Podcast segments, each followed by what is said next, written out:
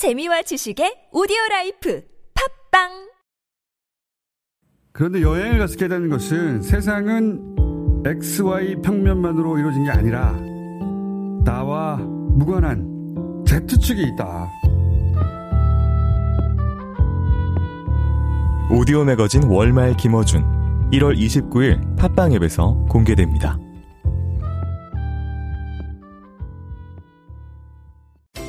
안녕하세요. 아나운서 정다은입니다. 깜짝 퀴즈.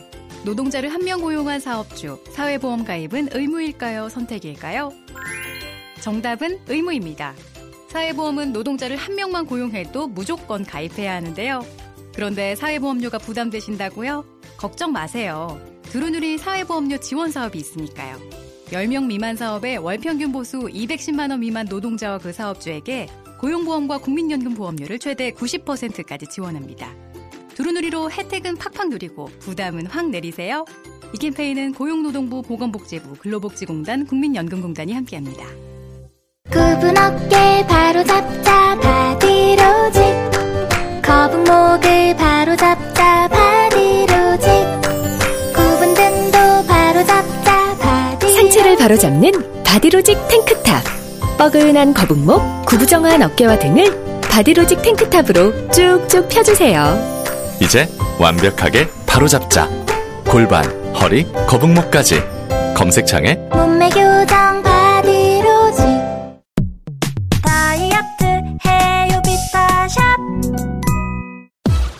이놈의 뱃살 맞는 옷이 없네. 다이어트 해야 하는데 좀 간단한 방법 없을까? 다이어트 전용 그린 스무디로 하루 한두 끼만 맛있게 바꿔 드시면 끝. 1522-6648 또는 비타샵을 검색해 주세요. 다이어트 해요 비타샵 안녕하세요. 사과나무 인슈 대표 박재현입니다. 타인의 과도한 권유로 시작된 보험의 적폐, 중복가입, 그만둔 설계사, 계속 오르는 보험료. 이제는 내 스스로 청산할 때입니다. 정직한 사람들이 만드는 바른보험 사과나무 인슈는 검증된 통계를 바탕으로 한 알파고급 보장 분석을 통해 보험 불만 제로에 도전합니다. 내게 맞는 보험을 직접 리모델링 하세요. 1877-6604 바른보험 사과나무 인슈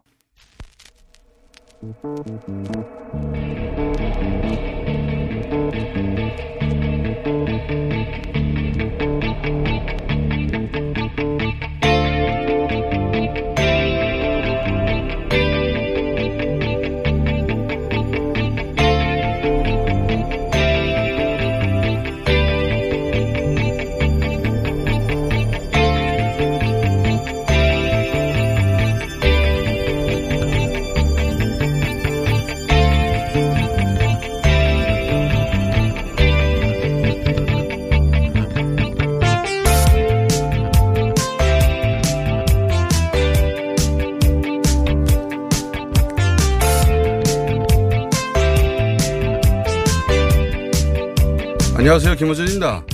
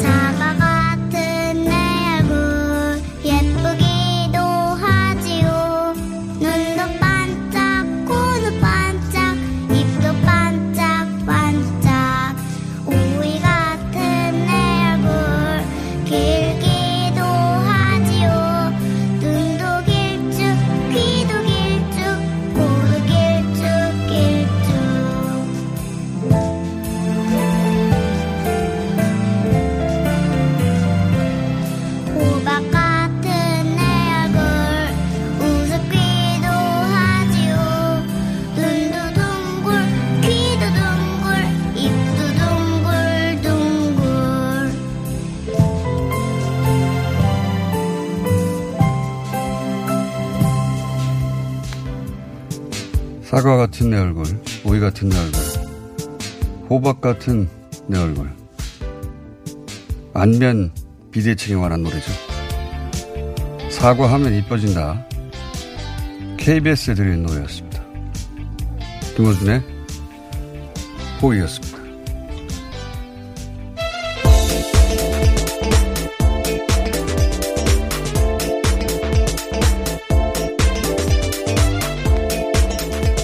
TBS 유밀입니다. 네. 저 어릴 때 몰랐는데 나이 먹고 이 노래를 들으니까 괴기스럽다. 무섭네요. 네. 눈이 막 동그랬다가 길어졌다가 길쭉 코도 길쭉 얼마나 무섭습니까? 안면 비대칭 얼굴이 그때그때 상황에 따라 변한다는 거 아닙니까? 예.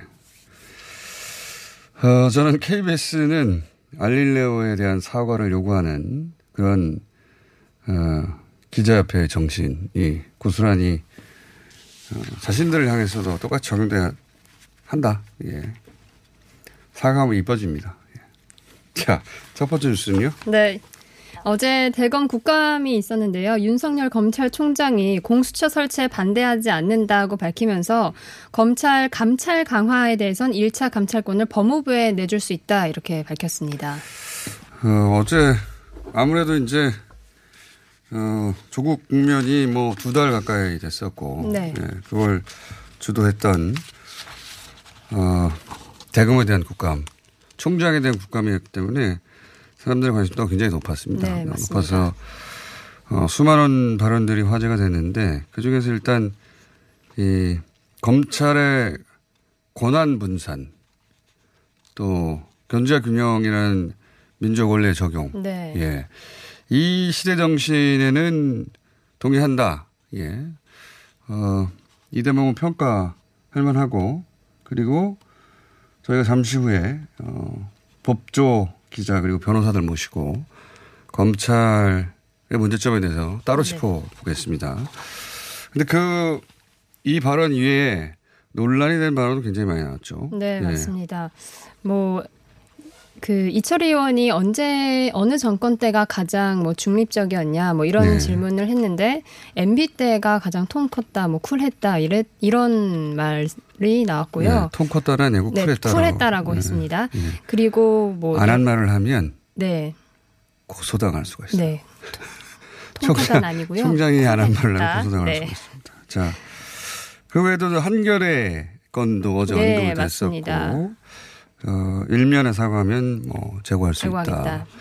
그 외에도 여러 가지 발언이 나왔는데 이 두 가지 발언이 특히 예, 그 외에도 뭐 진단서 문제나 뭐 과잉 수사 문제 계속 나왔습니다. 근데 어, MB 시절 쿨했다. 자신의 물론 뭐 전제로 자신의 특수부 시절 경험상 비추어 보자면 이런 전제를 달았는데 저는 개인적으로 MB 시절 PD 수첩 박살낸 것 하나만으로도 절대 동의할 수 없다. 어, 이건 뭐 제 주관적인 어, 견해라고 해두고 발을 하자면 그렇게 동의할 수 없는 사람 많을 거야 아마. 근데 이제 다른 사람들의 의견을 제가 대변할 수 없으니까 그 시절에 함영 수사도 어, 당연히 있었고 개인적으로 제가 MB 시절 고소고발 당했다 이러는 거 아닙니다. 어, 이건 뭐 과거에 대한 자신의 주관적 평가라서 참고 사항이다. 이렇게 말한다면, 어, 제 주관적 평가는 여러 가지를 말할 수 있는데 이 대목에 대해서 가장 확실한 건 정무 감각은 가히 제로, 제로에 수렴한다. 이렇게, 어, 정리하겠고 이 대목에 대해서는 아마 3부에서 또 다시 얘기를 할 것 같습니다. 제가 이 브리핑에서 좀 길게 얘기하고 싶은 것은 한, 한겨레 하영 기자에 대해서, 어, 일면에, 네. 일면에는 표를 쓰지 않았는데 같은 면이라고 같은 했으니까. 면이요. 그게 일면이었으니까. 어, 거기서 사과해야 한다. 근데 이건 현재 진행형이거든요.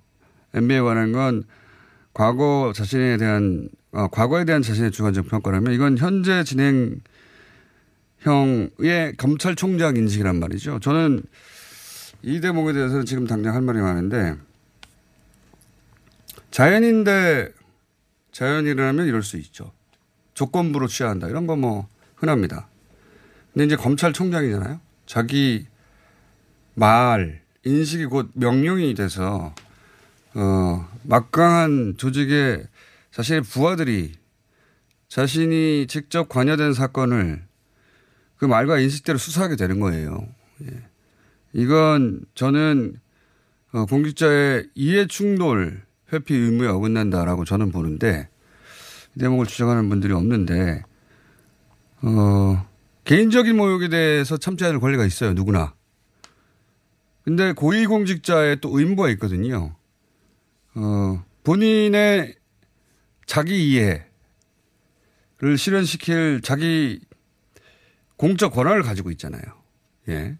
만약에 저는 보건복지부 장관이 유사한 내용에 대해서 기자회견을 어, 고소한다. 그건 이해할 수도 있다고 생각합니다. 근데 검찰총장의 경우에는 어, 자신이 특수한 위치에 있어요. 그 수사를 직접 지휘할 수, 어, 보고, 보고를 받지 않는다 하더라도 저는 이거 이해 충돌이라고 봅니다. 더구나 하영 기자의 문제 제기는 검찰 조직의 조사단을 운영했는데 그 결과에 대해서 제대로 검증했는가. 네. 여기까지는 공적인 문제 제기예요. 그 과정에서 기사 제목이 과했다. 저는 그렇게는 판단할 수 있다고 보지만, 어, 근데 그 제목은 기자 개인이 뽑는 게 아닙니다. 어, 시, 그 언론사의 시스템상. 그리고 한결의 면회 결정을 하영 기자가 할 수 있는 것도 그렇죠. 아니에요. 내가 고소당했으니까 일면에 내주세요 할 수도 없는 네. 겁니다. 그건, 어, 언론사 시스템상 있을 수 없는 일이에요. 그래서 저는 이 손을 취하해야 한다고 어제, 어제도 그렇고 계속 강력 주장하는 바인데 제가 특히 또 이해할 수 없는 대목은 언론인들이 이 일에 대해서 왜 말을 안 하는지 모르겠어요. 어, 현직 검찰총장으로서는 언론인 개인을 상대로 이런 일이 처음 있는 일인데 왜 다들 안 일어난 척, 못 본 척, 일어났는데 그런 일이. 예. 그 사설로 막 쓰고 일면으로 쓸만한 일입니다. 기자 앞에 성명 내고 막. 왜냐면 언론의 입장은 또 다르니까요. 예. 왜 못 본 척 하는지 모르겠어요. 어, 그 대목은 매우 불만이다. 언론에 대해서. 제가 방송을 하고 있으니 그 대목에 대해서 더 집중적으로 얘기하겠고 그리고 진단서 문제도 또 어제 네 맞습니다. 예. 여러 가지 공방도 나왔고 뭐 정동병원에서는 또 공식적으로 그 입장을 밝히기도 했었죠. 정동병원이라는 것은 이제 그 앞에 어, 다른 사유로 입원했던 네, 병원인데 갑자기 그 병원이 등장해서 그 병원에서 그냥 사실 무근이다 하면 될 텐데 진단서를 발견한 적이 없다 그러니까 마치 가짜 같은 네. 뉘앙스로 실제 그 병원에서 진단서를 발급한 적이 없다고 말했는지 기자들이 그렇게 질문이 예, 있어서 어, 기자들이 그렇게 어, 뭐랄까요 듣기에 따라 또 가짜인가 문서가 라고 들릴 뉘앙스로 제목을 뽑은 건지는 모르겠어요. 근데 그렇게 제목을 뽑히니까 물타기가 되잖아요. 예. 이 대목은 저희가 잠시 전문가와 짚어보겠습니다. 뭐가 문제인지. 그, 어, 이 내용을 모르시는 분들에서 야, 잠깐 요약하면 정경심 교수 그 뇌질환 관련해서 네. 의변 증명서를 검찰에 제출했는데 거기에 이제 의사 병원명을 삭제하고 냈다는 거예요. 어, 그러면서, 어, 이게 일종의 가짜 아니냐, 어, 라는 생각을 기자들이 가질 만한 그런 브리핑을 검찰에서 했단 말이죠. 그러자 정교수 측에서는 지난번에 병원명이, 어, 유출이 됐다. 예. 본인들은 알려주지 않았는데 검찰에 낸 어, 서류만 있는데 그 유출이 됐다. 어, 그래서 이번에는 그 병원에 피해를 주지 않기 위해서 그걸 감춘 것이고 그리고 이 내용을 검찰에 미리 알렸다. 그런데 검찰에서 만약에 어 그 실제 병원명, 의사명이 필요하면 다시 달라고 하면 되는 거거든요. 근데 여기서 바로 기자회견으로 간 거 아니냐. 뭐 이런 공방입니다. 어 여기 대해서 의료계 의견을 들어보겠습니다. 인도주의 실천 의사 협의회 정형준 사무처장 연결됐습니다. 안녕하세요. 예, 안녕하세요. 네, 어제 이 그 검찰발 보도 어떻게 보셨습니까? 일단 뭐 저는 의료인으로서 예. 개인의 가장 내밀한 정보인 뭐 건강 정보 문제를 이렇게 자세히 다루는 게 부적절하다고 생각이 되고요. 뭐 예. 질환의 내용이 뭐 간단하게 공개된 것도 모자라 가지고 이게 뭐 어떤 진료과에서 어떤 종류의 문서를 증명했는데 뭐 이게 법정 문서가 아니다 맞다 이런 이야기를 하는 게 너무 과도하다고 보이고 또 공개된 질병 자체가 뭐 거짓인 것처럼 이렇게 단언하는 방향으로 가는 거는 좀 너무 광기 어린 일이 아니냐 뭐 이런 생각도 듭니다. 그러니까 이게 사실 이런 논란의 그 밑바닥에 깔린 정서는 그 꾀병 아니야? 진단서 가짜 아니야? 이런 정서가 깔려 있는 거거든요, 기본적으로. 언론 플레이 아니야? 그런 게 깔려 있는 건데. 뭐, 예. 언론이나 뭐 정치권 검찰이 국가기관인데 일본은 개인에 대한 이제 최소한의 예의가 없는 거를 보여주는 거라서 너무 착잡하고요. 예. 실제로 이제 저희가 제가 예를 들면은 뭐 이런 이야기 하면은 청취자분들이 어떻게 생각하실지 모르지만 뭐 재벌 총수분들도 뭐 검찰 수사 앞두고 여러 질환으로 병원 진료 많이 하지 않습니까? 예, 예. 물론 그 과정에 비판도 많지만 그렇다고 뭐 어떤과 진료를 받고 이 질환이 디테일하게 뭐고 병원이 어디고 가 뭐. 있었는지 이런 네. 거를 저희가 논의하는 거는 좀 바닥이라고 생각해요. 그런 적은 한 번도 없었어요. 병원명이 뭐 어떻고 뭐 의사명이 어떻고 그 왜 재벌들이 갑자기 휠체어 타고 등장하고 그랬었잖아요. 그렇다 하더라도 그런 경우들마다 네. 이런 식의 개인 건강 정보를 어떤 문서에 어떻게 담아서 어떤 진료과가 어떤 병원이 이런 논의를 하지는 않는다는 것인데요. 예. 그거는 기본적으로 가장 내밀한 개인 건강 정보 문제에 대해서 너무 지나치게 지금 이렇게 막 공개하고 이런 것들은 좀 사회 밑바닥을 보여주는 것 같아서 착착하다는 것이죠. 알겠습니다. 한 가지만 더 여쭤보겠습니다. 대체로 의료인들은 비슷한 생각을 하시는 것 같던데 그 입원 증명서가 마치 어, 뭐 어떤 꼼수인 것처럼 보도되기도 하거든요. 예. 이 부분에 대해서 좀 설명해 주십시오.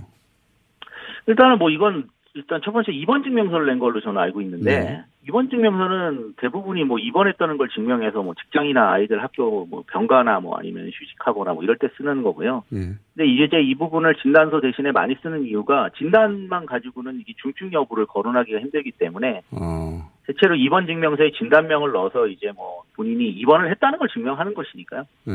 그럼 입원을 했다는 걸 증명하는 것인데 뭐 여기에서 이 진단서의 법적 기준 이야기한다고 하면은 물론 할 수는 있습니다. 이게 뭐 형사상 민사상 논의를 하게 되면 네.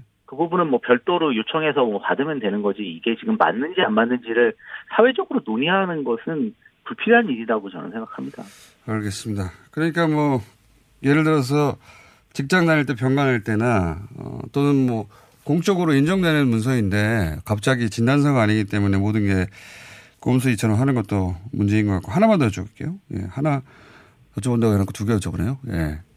추가 하나.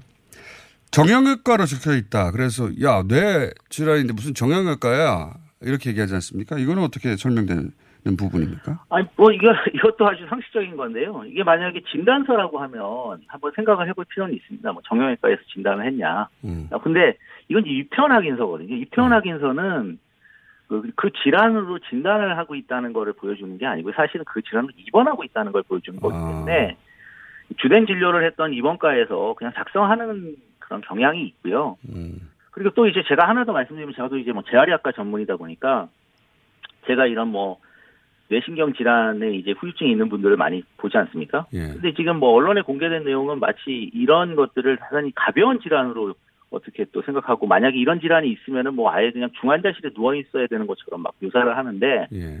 실제로 그렇지 않고 이런 질환들의 정도 차이도 있을 뿐더러 이게 진행형 질환인 경우도 많이 있습니다. 음. 이게 얼마나 끔찍한 일입니까 사실? 이런 질환이 진행되고 있다는 것이. 지금 완전 쓰러지지 않았다고 해서 깨병처럼 말한다는 게 말이 안 되는 건데. 이태원 확인서를 무슨 정형외과에서 봤으니까 이거 이 질환 자체에 대한 이야기를 꺼내는 것은 사실은 어떤 의료인이 진단명을 가지고 다른 곳에서 진단이 되었거나 근거가 있기 때문에 작성하지 그 부분을 그렇게 사기로 작성을 하겠습니까? 그러니까 아예 한국 사회 자체를 완전히 그러면 기초에서부터 다 거짓이라고 지금 주장해야만 가능한 건데 그렇게까지 하는 것은 너무나도 과도한 것이죠. 알겠습니다. 어쨌든 종합병원이었는데 어, 거기에 초기 뭐 주로 진료했던 것이 정형외과였고 하다 보니 MRI 과정에서 그게 발견됐는데 그게 마치 정형외과에서 왜 뇌진단을 했냐는 식으로 어, 둔갑해서 보도가 돼서 저희가 여쭤봤습니다. 오늘 말씀 감사합니다. 예, 감사합니다. 네, 인도주의 실천 의사 협의회 정영준 사무처장이었습니다. 저 이제 이 논란 자체가 이해가 안 가요. 예. 깨병이거나 진단서가 가짜거나 이런 취지가 아니라면 네. 이렇게 할 수 없는 거거든요. 이렇게 하는 걸 전 본 적이 없어요. 예. 이해가 안 가는데. 어, 연결해서 한 가지 더 말씀드리자면, 그, 유사한 사안이기 때문에. 음, 네. 조국 장관의 동생이죠, 동생. 조건 네. 씨. 예. 구속영장 청구됐다 기각된. 어, 그때도 거의 비슷한 상황이었어요. 그러니까 꾀병이다 이거. 실제 그런 기사를 어, 보수 매체에서 냈죠 많이. 네, 맞습니다. 꾀병이다. 검찰도 가가지고 마치 강제 구인 하겠다고 식으로 언론 보도도 나왔는데 그, 그 그런 보도들의 취지는 다 꾀병이라는 거예요. 꾀병. 네. 예, 가짜다. 예, 가짜 환자다. 여기 대해서 처음으로 어, 조건 씨가 자신의 어, 상황을 예. 왜냐하면 말만 하면 믿지 않을 것 같아서 영상으로 어, 오마이뉴스 인터뷰를 통해서 공개를 했어요. 근데 어, 그 오디오를 잠깐 들어보시겠습니다. 제가 처음부터 넘어져서 병원에 들어갔을 때부터 병원에 그 다음날 검찰들 내려와가지고 병원 진료 기록이나 그 병원 CCTV 그 다음에 넘어진 위치 장소 모두 다, 다 오픈을 다 했습니다. 언제든지 가서 봐라. 그래서 다 했기 때문에 CCTV에 가서 보든 제가 뭐 다 TV 보니까 담배를 폈던 문제를 내가 해서 다. 전부 거짓말 가짜 뉴스면 제가 또 불이 터져가지고 그래서 지금 뭐 상태가 많이 안 좋습니다. 지금 혈압이 제가 한 200까지 올라가는데 어떻게 이런 뉴스를 낼 수 있는지 너무 불안합니다 진짜. 어, 이것도 뭐 똑같은 맥락이에요. 네, 맞습니다. 네, 조건 씨도 어, 그 과정, 뭐 CCTV 자신이 가짜 환자가 아니라는 걸 그리고 그 대학병원 아닙니까? 네. 앞에 정경심 교수도 정형외과가 아니라 종합병원이에요. 그 진료 과목이 그랬다는 거지 처음에 들어갈 때 주로 치료했던. 맞습니다. 이 대학병원에 가서 어, 이뭐 수술도 받은 건 아닌데 이외에 한겨레 이제 오마이뉴스 보도를 보면 자세히 한 10여 분간 영상도 있고 자세한 내용이 있는데 그 아픈 거예요. 예. 아픈 거예요. 원래 멀쩡한 사람도 검찰 수사 며칠만 연속으로 받으면 다 아파요. 근데 지금 두 달 아닙니까? 이런 국면이 예. 아주 튼튼한 스포츠 선수들도 아프 아프게 돼요. 이 정도면. 네. 예. 조건 씨도 이렇게 밝혔어요. 증상이 지금 마비가 와버리면 그냥 죽는 거다. 남들이 보면 걸어 나오니까 아프지 않는다라고 생각을 할 수도 있다. 이렇게 또 얘기를 하면서 걸어 나오기 때문에 또 오해가 있지 않았냐. 이렇게 또 생길 수 있다. 어쨌든 뭐 관련해서 CCTV까지 다 네. 공개됐으니 뭐 보실 분들은 보실 때 중요한 건 그런 겁니다. 그러니까 실제 아플 수 있죠. 실제 아플 수 있습니다. 그러면 거기에 맞게 어, 검찰은 상황에 맞게 수사하거나 어, 대처하면 됩니다. 근데 이런 게 나올 때마다 혹여 동정 여론이 생길까 싶. 대단히 민감해, 또 이 동정 여론에 대해서 대단히 민감해하는 것 같은데, 어, 예를 들어서 조국 전 장관 그 어, 자택 압수수색 할 때 정경심 교수가 쓰러졌다는 보도가 처음에 있자 새빨간 거짓말이라고 즉각 반응했거든요. 근데 나중에 결국은 쓰러진 건 맞다 확인됐어요. 다 일맥상통하는 겁니다. 예. 어, 대단히 이 그 동정 여론에 대해서 히스테리컬한 반응.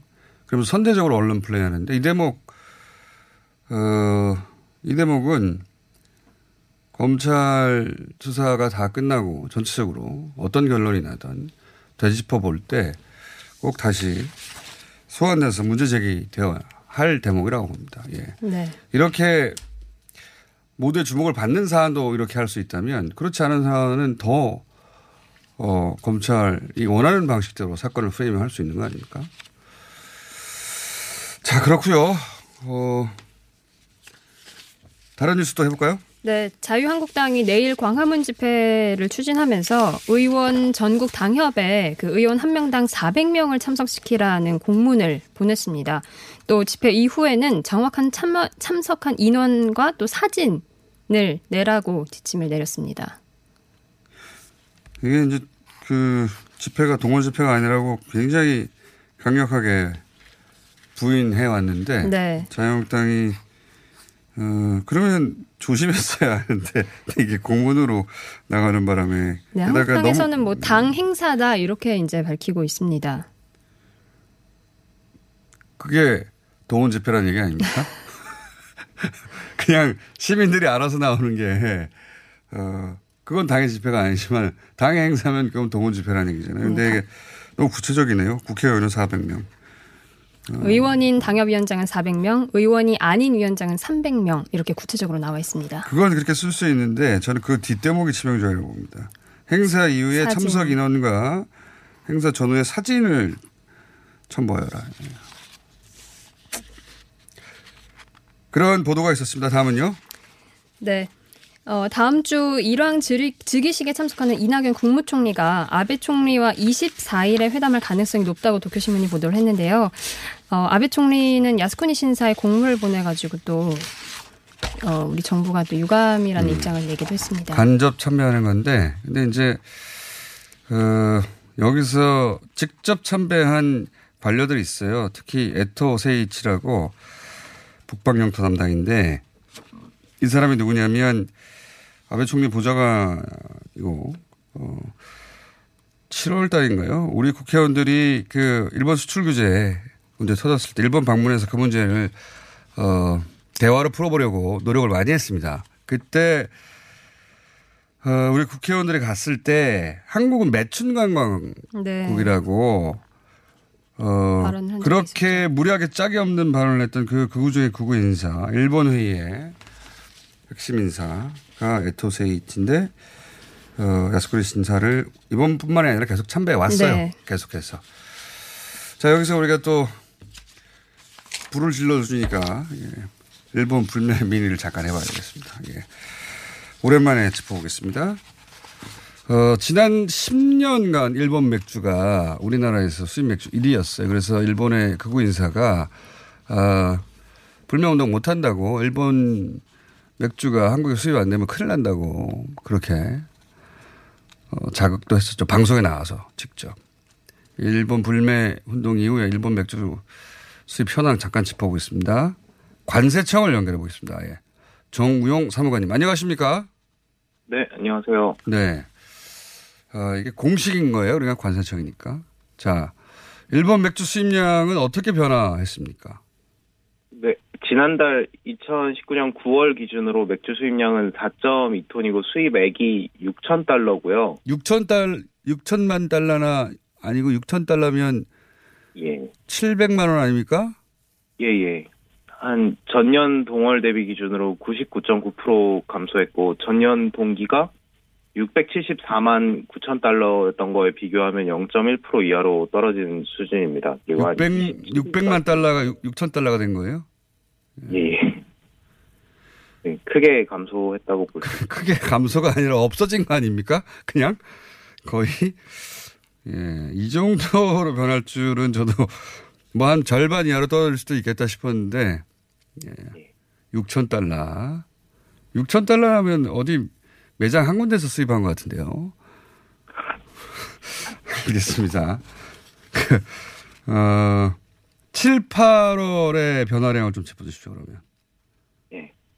일단, 수출 규제가 시작된 7월의 경우에는 434만 2천 달러고요. 예. 6월에 비해서 45.1% 감소해가지고 6월엔 음. 이제 790만 달러였는데 7월엔 한 절반 가까이 감소했고요. 네. 8월에는 이제 더 크게 줄어서 22만 3천 달러로 7월에 비해서도 94.9%가 감소했습니다. 자, 그러니까 수출 규제가 7월 초에 있었으니까 6월 달과 비교하자면 7월 한 달 만에 절반으로 떨어졌고 예. 그리고 8월이 되자 그게 20 그러니까 700만 예, 790만 달러에서 22만 달러 이거 계산이 안 되는 이게 빨리. 한 2, 3%로 줄어들었나요? 예. 그러다가 9월에 들어서서 는 0.1%로 떨어졌다. 6천 달러. 예. 6천 달러는 저 개인으로도 감당할 수 있는 액수인데. 알겠습니다. 오늘 말씀 감사합니다. 저희 궁금할 때, 저, 사무관님? 예, 예. 네, 이 수치 궁금할 때 앞으로 관세청 직접 연결할 테니까 예. 부탁드립니다. 감사합니다. 예, 감사합니다. 예, 관세청의 정우용 사무관이었습니다. 0.1% 6천 달러. 네. 예. 6천 달러는 정말 일본에서 충격적일 것 같고, 예. 마트 두 군데 정도에서 연합해서 수입할 액수인 것 같은데. 그렇답니다. 제가 스푼이 진짜 계속 하세요. 또 있습니까? 네, 브렉시트 소식인데요. 합의안에 초, 합의안 초안에 EU와 영국이 합의를 했습니다. EU 정상들과 영국 의회 비준을 거치면은 예정대로 31일에 EU를 떠날 수 있게 됩니다. 음. 영국 비준이 쉽지 않을 것 같고 이 문제 네. 저희가 월요일에 좀 자세히 따로 다뤄봐야 되겠습니다. 근데 여기서 부가 관련들을 어떻게 할 것인가가 가장 핵심이었는데 네, 실질적으로 뭐 EU 관세 규칙이랑 절차를 밟도록 이렇게 됐습니다. 아니요. 내용이 공개 안 됐어요, 이건. 예.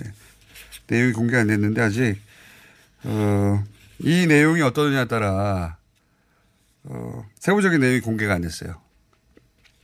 북아일랜드를 어떻게 처리할 것인지는 적용받도록 한다라는 정도만 나왔지, 국경을 어떻게 할 것인지, 어떻게 열 것인지, 닫을 것인지, 아직 그것까지는 공개가 안 됐는데, 이것보다 더, 이것도 문제지만 이제 스코틀랜드가 독립한다고, 예.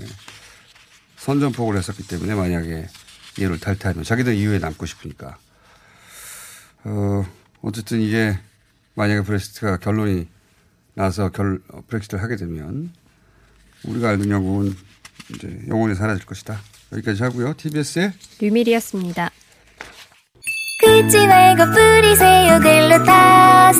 아직도 무작정 긁고 계신가요? 지금도 밤마다 긁어대는 아이 때문에 고민이신가요? 미친 듯이 가려울 때는 긁지 말고 글루타셀을 뿌려보세요. 약국이나 검색창에서 리얼한 후기를 확인해 보시고 많은 사용자들이 인정한 특허받은 글루타셀 스프레이로 긁지 않는 편안한 밤을 보내세요. 긁지 말고 뿌리세요 글루타셀. 모닝똥? 제겐 사치였죠. 내가 토끼인지 토끼똥이 나인지 내가 변을 본 것인지 변을 당한 것인지 나는 바나나이고 싶다. 간혹 구렁이이고도 싶다. 아 큰일 났네. 이거 이러면 다 죽어. 미궁 대장사랑! 이거 먹고 제가 한번 볼일 봐가지고 네. 바나나 나오는 바람에 원숭이들이 들고 그래가지고 어우 몇십 마리가 달라붙어가지고 아침마다 원숭이를 불러 모으는 미궁 대장사랑이었습니다. 서울에선 난방 부문이 미세먼지를 가장 많이 배출한다는 사실 알고 계신가요? 서울시에서는 가정용 일반 보일러를 친환경 콘덴싱 보일러로 교체 시 20만 원을 지원합니다. 미세먼지는 줄이고 에너지 효율은 높이고 연 13만 원의 난방비 절약까지 일석삼조. 가정용 일반 보일러를 친환경 콘덴싱 보일러로 교체하세요. 자세한 사항은 120 다산 콜센터로 문의하세요. 이 캠페인은 서울특별시와 함께합니다.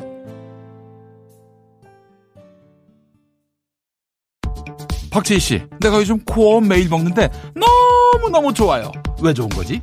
아홉 가지 기능성 원료가 활력을 충전해주거든요. 또 매일 먹어야 하는 멀티비타민을 한 번에 섭취할 수 있는 종합 건강 기능 식품이에요. 마카도 들어가네. 네, 페루산 마카도 아주 풍부하게 들어가 있어요. 박지희 씨도 매일 먹어요? 물론이죠. 김용민, 박지희가 추천하는 코어업 2 플러스 1 행사 진행 중. 포털에서 코어업 검색하세요.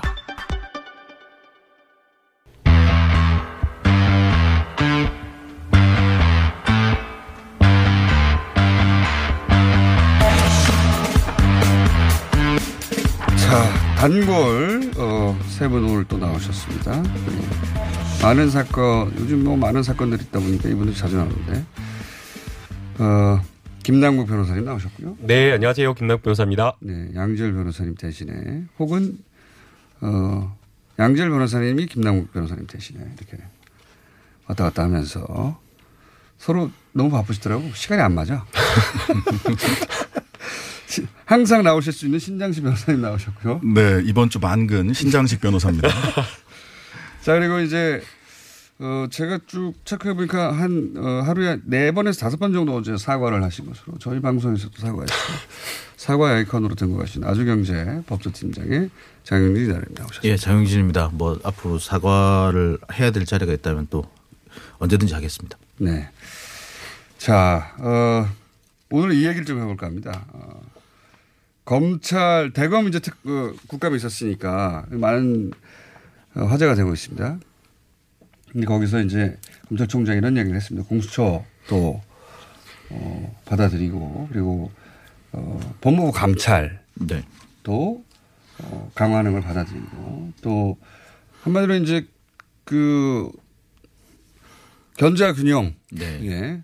그런 민주적 통제, 그런 시대적 요청에 대해서 거부하지 않겠다, 받아들인다. 음. 좋은 말이죠. 예. 그렇죠. 예, 뭐. 좋은 말이고 공수처를 받아들인다고 말하는 검찰총장은 없었어요. 예.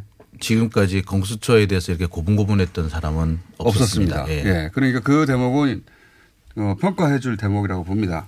근데 예. 이제 그렇다면 그동안의 검찰은 그럼 무엇을 잘못했는지 우리 구체적으로 알 필요가 좀 있는데 어제만 하더라도 또 정경심 교수 측에서 어 서류를 하나 냈더니 그걸 바로 검찰이 언론을 향해 향하여 이런저런 문제가 있다. 문제 제기를 하면서 논란이 불거졌어요. 이에 대해서 박주민 의원이 어제 국감에서 어 이게 매일경제 김기철 기자 글이라고 제가 알고 있는데 맞죠? 네. 예, 예.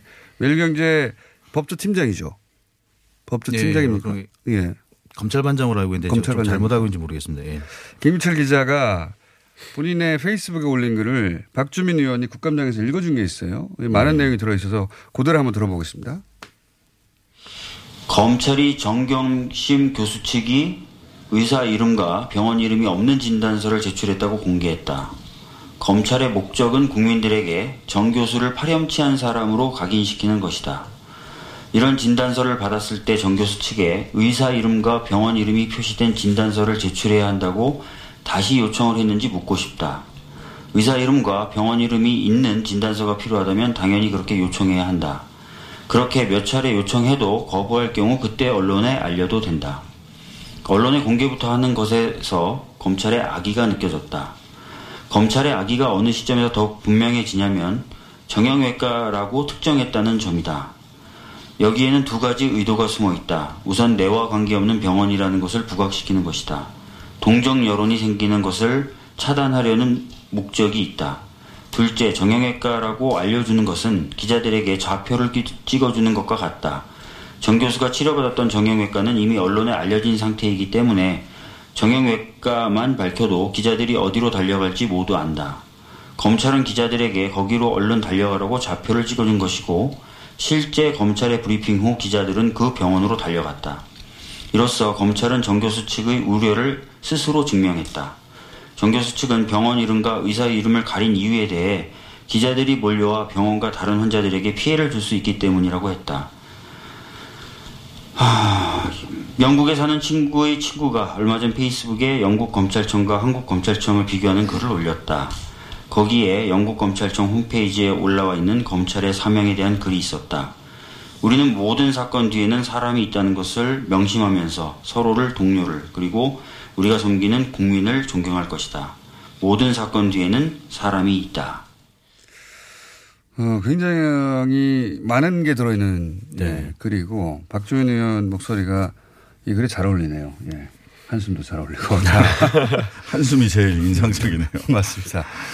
어, 자, 이 내용 그리고 어제 있었던 일 종합해서 어떤 문제를 지적할 수 있습니까? 일단 뭐 정형외과라고 좌표를 찍어줬다는 것만은 그 전에 그 정경심 교수가 입원했던 병원이 있어요. 맞습니다. 예. 예. 그 병원이다라는 걸 넌지시 일러주는 말이라고 볼 수 있죠. 그, 그래서 실제 기자들 달려갔죠. 예, 달려갔고 그래서 그 병원에서 우리는 아니다라고 네. 이제 공식 입장을 밝혔어요. 근데 그 기사도 참 저는 그 기사도 악의적. 악의적이라고 네. 보는 게 네. 우리 병원 아니에요라고 분명히 말했을 거라고요. 우리 병원이 아니에요라고 얘기했는데. 진단서를 발급한 적이 없다는 제목으로 나갔어요. 그러니까 그러면은 이게 아, 그 소리가 가짜인가? 라고 이해될 만한 제목 아닙니까?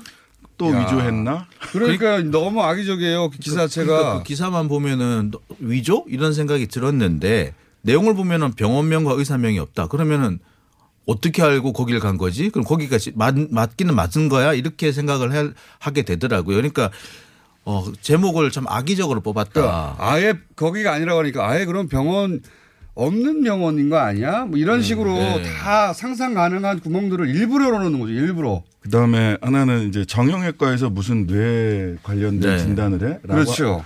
이 생각을 하도록 만들었는데 정형외과라고 얘기를 해서 네.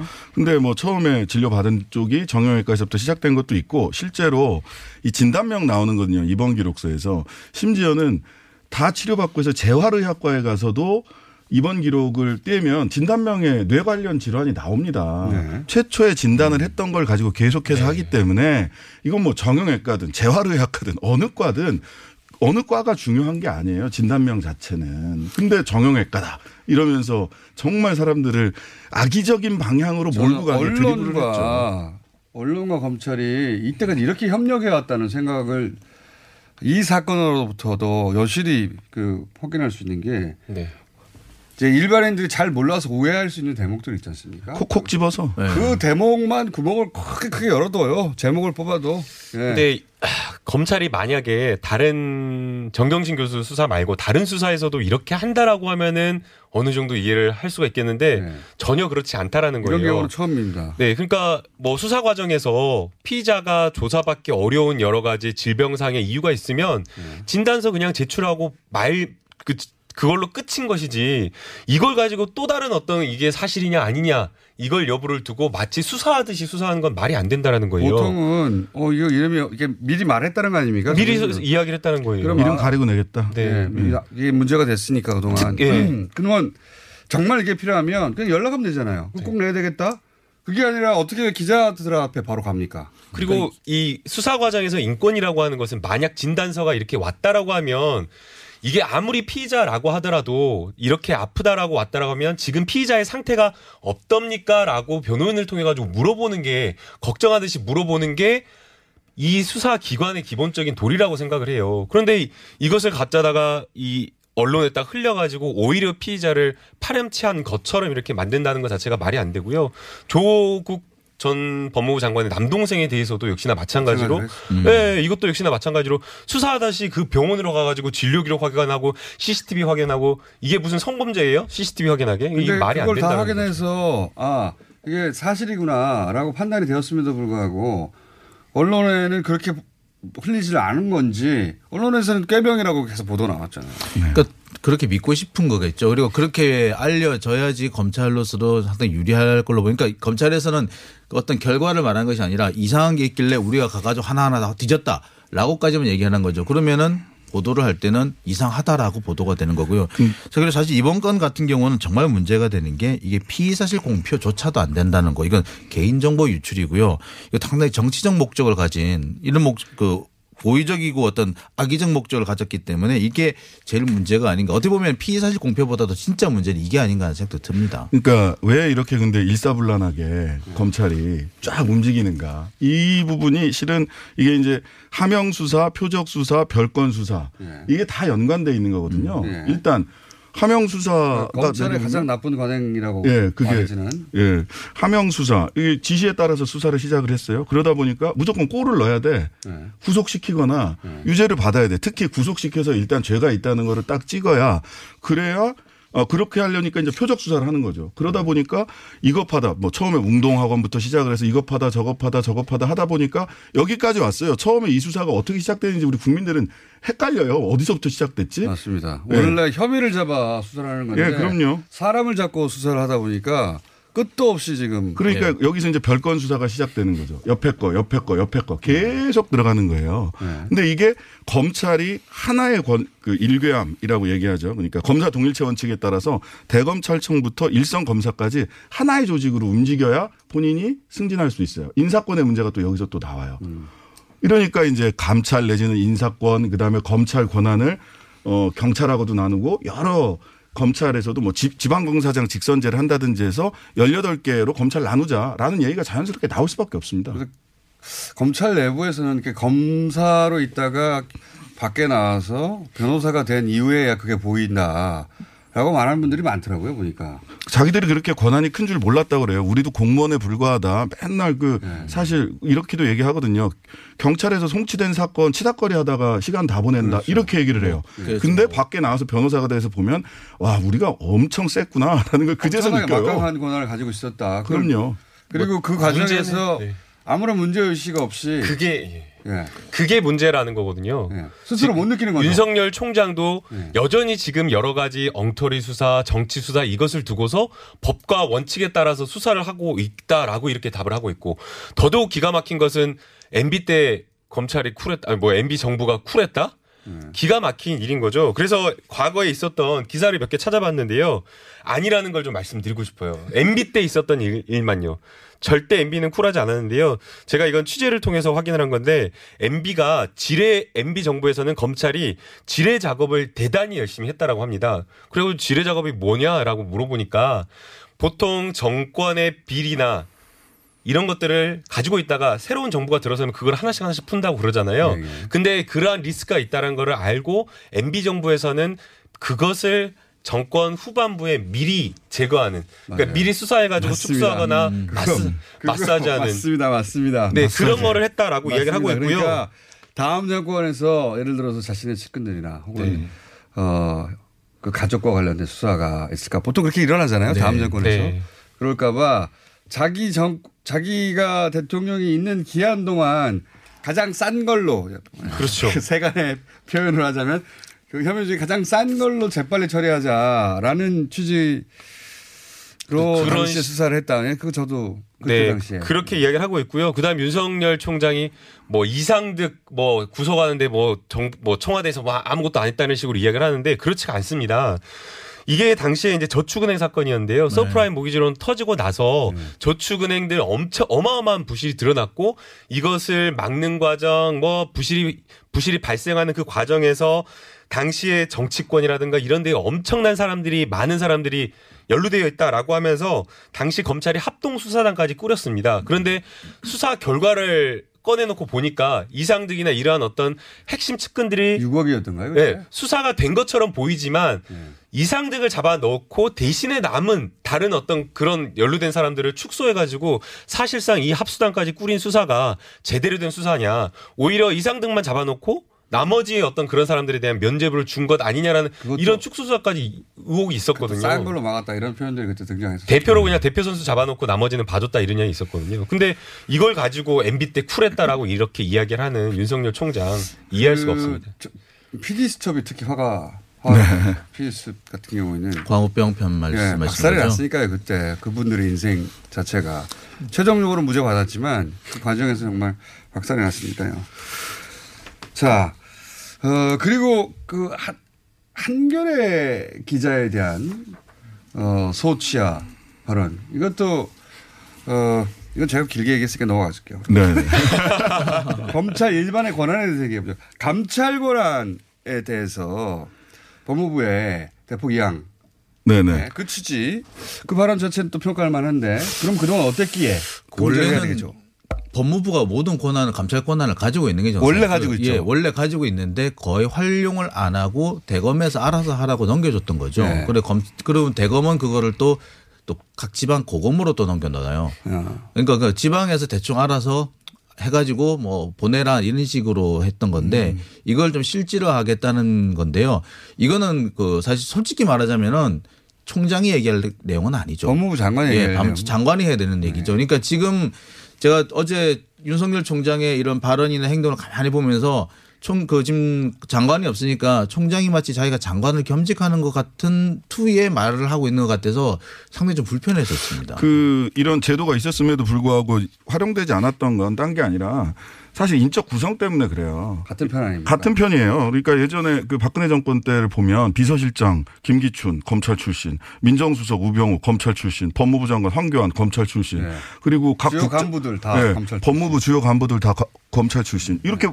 모여 앉아가지고 이쪽에서 무슨 감찰을 하겠어요. 네. 감싸게 바꿨지. 기수밖에 없어요. 네, 기수밖에 없어요. 까라면 까는 기수밖에 없는 거고. 네. 그래서 이제 이 감찰위원회를 제대로 구성을 해야 되는데 외부 인사가 과반 이상 구성되는 그런 사람들이 참여하는 감찰위원회가 네. 제대로 구성이 돼야 감찰이 제대로 될 거다. 그 다음에 이 감찰은 인사권하고 연동이 된단 말이죠. 그렇죠. 핵심이죠 인사. 네. 근데 엊그제 그 문재인 대통령께서 차관하고 네. 검찰국장 둘을 다 불렀어요. 이 검찰국장이 바로 인사하고 인사입니다. 네. 그래서 지금 사실 이번에 검찰 개혁안에 쭉 놓고 보면 인사 부분이 약간 좀 빠져 있어요. 네. 그래서 인사 부분 어떻게 할 거냐에 대해서 대통령이 직접 메시지 준 거다. 저는 이렇게 네. 해석하는 게 맞다. 그렇죠. 예. 네. 감찰을 제대로 하겠다는 얘기죠, 이게. 예. 감찰 제대로 하고 인사 그걸 인사에 반영하겠다. 인사에 반영하겠다. 감찰 기능을 실제로 하려면 우선은 감찰 대상과 범위를 넓힐 필요가 있다고 생각이 들어요.